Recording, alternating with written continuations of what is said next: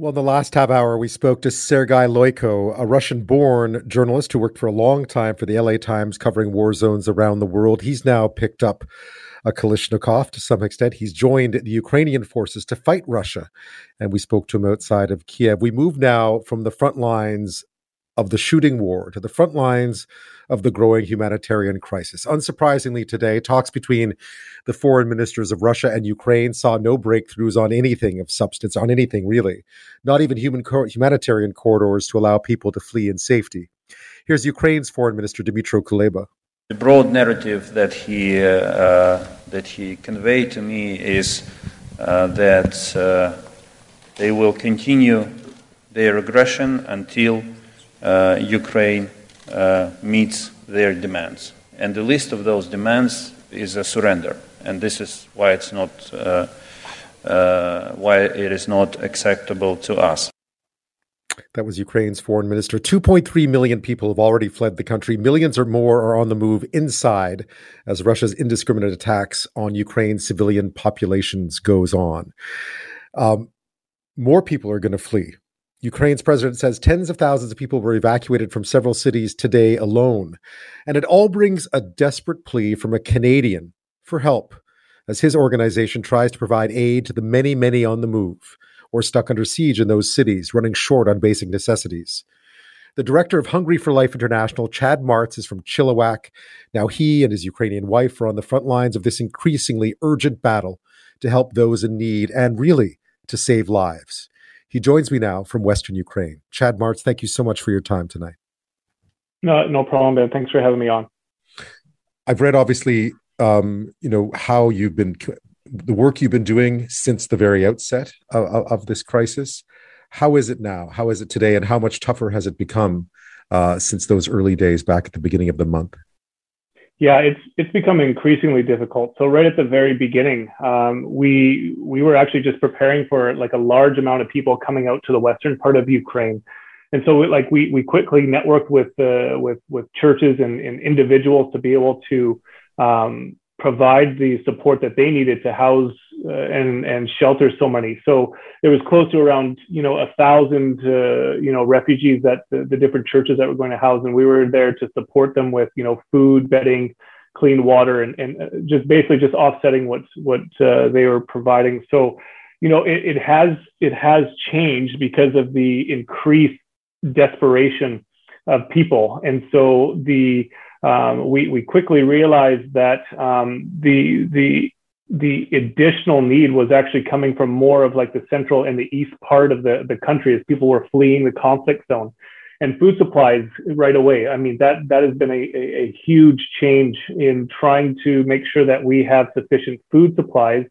so that we can get it to the people who, who need it the most. So we, we, we didn't leave obviously the people in the west part of, uh, of, of Ukraine. We still help support to support people from from here, but we're, we're we have an extensive network um, in which we're traveling to the central and north and east side of the, the country to get food where people actually don't have any food right now. I was going to say, we've been talking about the, the lack of humanitarian corridors. We've been talking about cities under siege, such as Mariupol, Kharkiv, where there are desperate needs right now and I gather even where you are, it's just difficult to find the resources to get to them.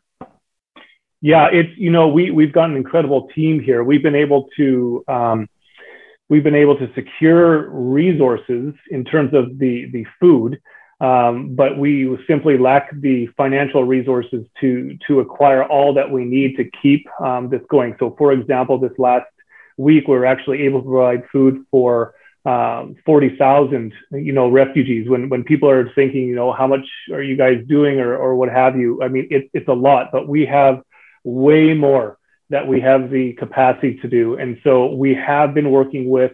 Originally, like when this all first broke out, it was like me and my wife um, going to the store and just grabbing all these carts of food and just putting it into these small vehicles, bring it to our garage. And it's expanded so much further to there where we were going actually then to the suppliers um, to then have that brought over to a warehouse that we were gifted uh, to us that's like a thousand meter warehouse to having another warehouse in central Ukraine so that we can take the supplies from where we're getting it here to the central part and then having vehicles go from there to the to the other side. So it's it, it has expanded. It's expanded uh, very very quickly. Um, and so we we have secured even going one further from the suppliers going directly to the factory. So what's only prohibiting us right now is actually actually the, the resources. And so um, one of the more complicated things that we're having to do is actually making decisions on terms of where the food goes. And we're receiving calls all the time. We're receiving calls that we're out of food, we need assistance, we need out, we're, we're out of food in another place, and we're actually having to decide which is the priority in terms of food. And I don't want that. I don't. Uh, I don't want to be in this position where I have to to choose what people are getting food and who's not. And so right now, it's actually the the lack of financial resources that's going to to equip us to be able to provide the food for people that need it so badly. What is the situation like right now, just where you are? You're seeing people fleeing. What are you hearing from them? Oh, uh, I'll do my best to answer uh, this one. Um, you know, when when when it all broke out, I I, I wanted to kind of stay clear of the um, the emotional side of things, so I wouldn't uh, I wouldn't get pulled. I would be able to just stay focused on what we needed to stay focused. But we we ourselves um, are receiving so many calls and trying to help people being placed in different ones, and then whoever doesn't have a place, we have them come through our door. And I remember distinctly hearing the story of the, the one of the first couples, you know, that came in. Um, they were just telling us the story of this little four-year-old girl and um, how they sheltered her with their own bodies in a room with no windows uh, for five days. And then they spent two days in the subway, and then they spent four days traveling across the, across the country, and then eventually came to our place. You know what? Once I was finished my work, I stepped out of my office, and she was there, and she raised her hand, and she asked me if I would play with her. And that time, I was like, you know what? I I, uh, I got pulled right into the right into the thick of things where you know what all she wanted was somebody to be able to play with her and all the things that she endured and all the stuff that I needed to do and I just stayed and played with her for an hour and that's just one person. Other another person who's at my house today we were we were trying to console her. She, her her cousins were shot and killed with an infant in their vehicle trying to flee the, the conflict zone. We have people who are coming here who have not eaten in days and are just completely traumatized. It's I, I don't know I don't know how to to to art, like articulate it well enough to your listeners about the tra- traumatic experience people are going through, and and and these are the ones that have get, are getting out. This is not even the ones who are stuck in the areas who have, don't have access to to food or running water or power or electricity, and it's cold in the east still. Like it, it is extremely desperate, and I I I hope I'm trying to I hope I'm conveying this as best as I can to your listeners. I was going to say, I, I, guess the one thing that that people who've never been in a war zone don't understand often, and I'm hearing this from you, is that it is almost it is impossible to not be brought in to the emotional side of it. No, it's I, I I'm quickly running out of tears for the for all the stories that we're hearing. I, I just we you know it, it breaks you, and you got to pick up and keep going. You you can't um you can't you can't let it affect you to the point that it, it's prohibiting you and it's not just it's just not the people that are coming through it's our own family that is here so even my my mother-in-law who has given up her place for refugees to stay in here and to come and actually help us here at this house to be able to cook for us and for the refugees who are stopping in for even maybe just for a meal or for the evening um, or for a few days she's she's here to cook for them and she's sitting at the table talking to her you know, to her her kids and her grandkids who had to leave so quickly, and she didn't even necessarily get to say goodbye to them. She doesn't even know when they're going to see them again. So it's it's it hits home on a personal level. It hits home from people who you don't know who are coming through or just been completely devastated. An old like a seven year old lady like leaving our house and we're just trying to love on them and she's just like how how do i start over as a seven year old when i have nothing how how do i start over from zero it's um it's it's it's too much to to bear it's too much but it's also honestly like when that little girl um just asked me to you know to play with her and i've got a daughter myself who's 17 years old and for me it's not that long ago that she was four years old just like her. And i can't fathom what they're going through. And what what you know how is this how is this thing okay? Like how is this okay what is happening from a result of one one person's decision to do what they're doing? It's um it's it's it's extremely difficult but you know it drives us it drives us in the in the the face of all the horrible things that are going on here to be you know, uh, as much good as we can possibly provide for people in this country. And it's, it honestly, it's fueling me. It fuels me to get past the lack of sleep, the emotional turmoil, the struggles, the, the difficulties that we're facing through here. It, it pushes me and it drives me to, to do as much as I can. And again, it's just not me.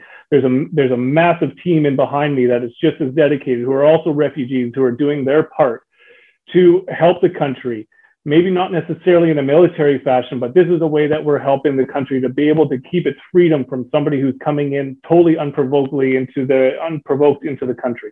Sorry, I'm rambling on there, but I just kind of it's hard to keep it in check at this stage because it's just I'm becoming sure. so desperate. I'm sure, Chad.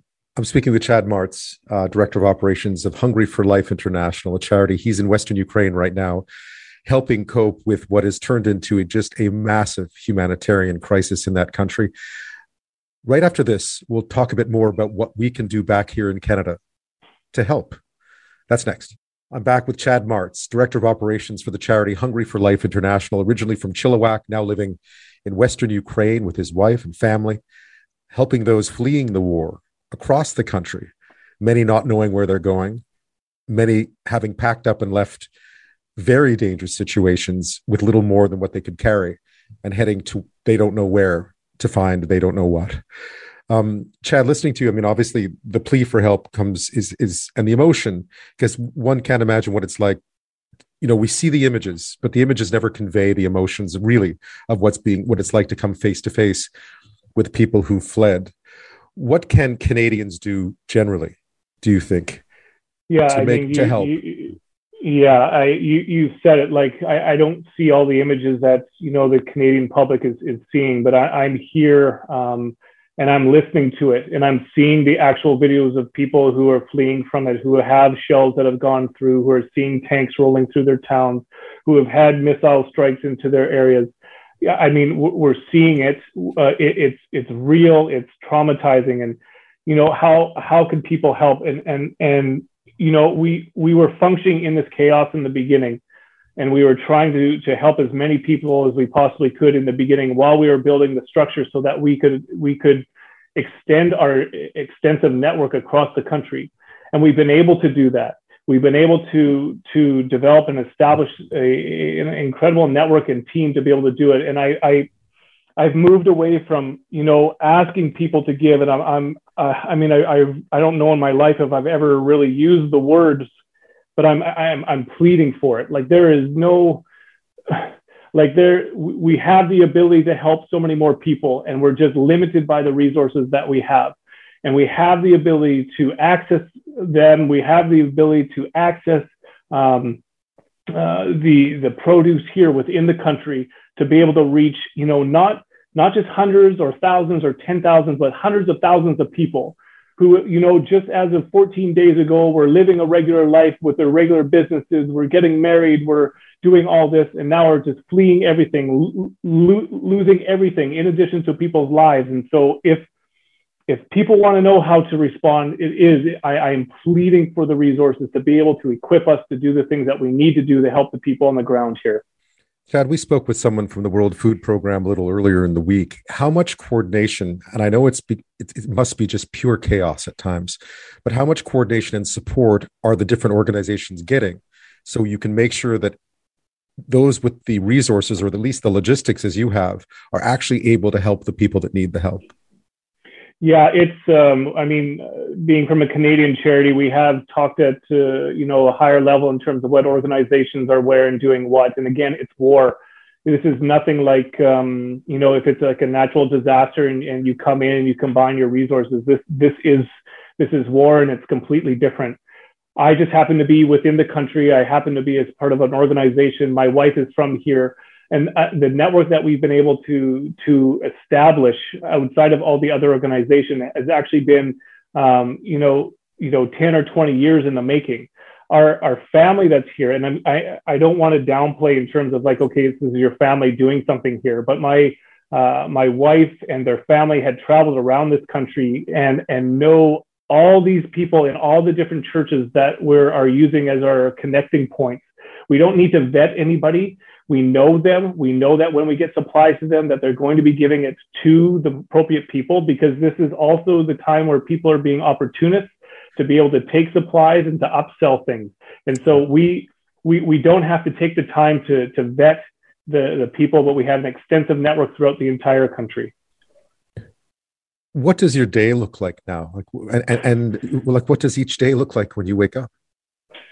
Uh, it's completely different each day when you wake up, but I mean, it's the same same start. It's like you you need to check your phone because you want to see how you know close uh, how much advancement there has been in in terms of the war. Um, you need to check your your messages, and then you also check to see who's new that is coming into the house.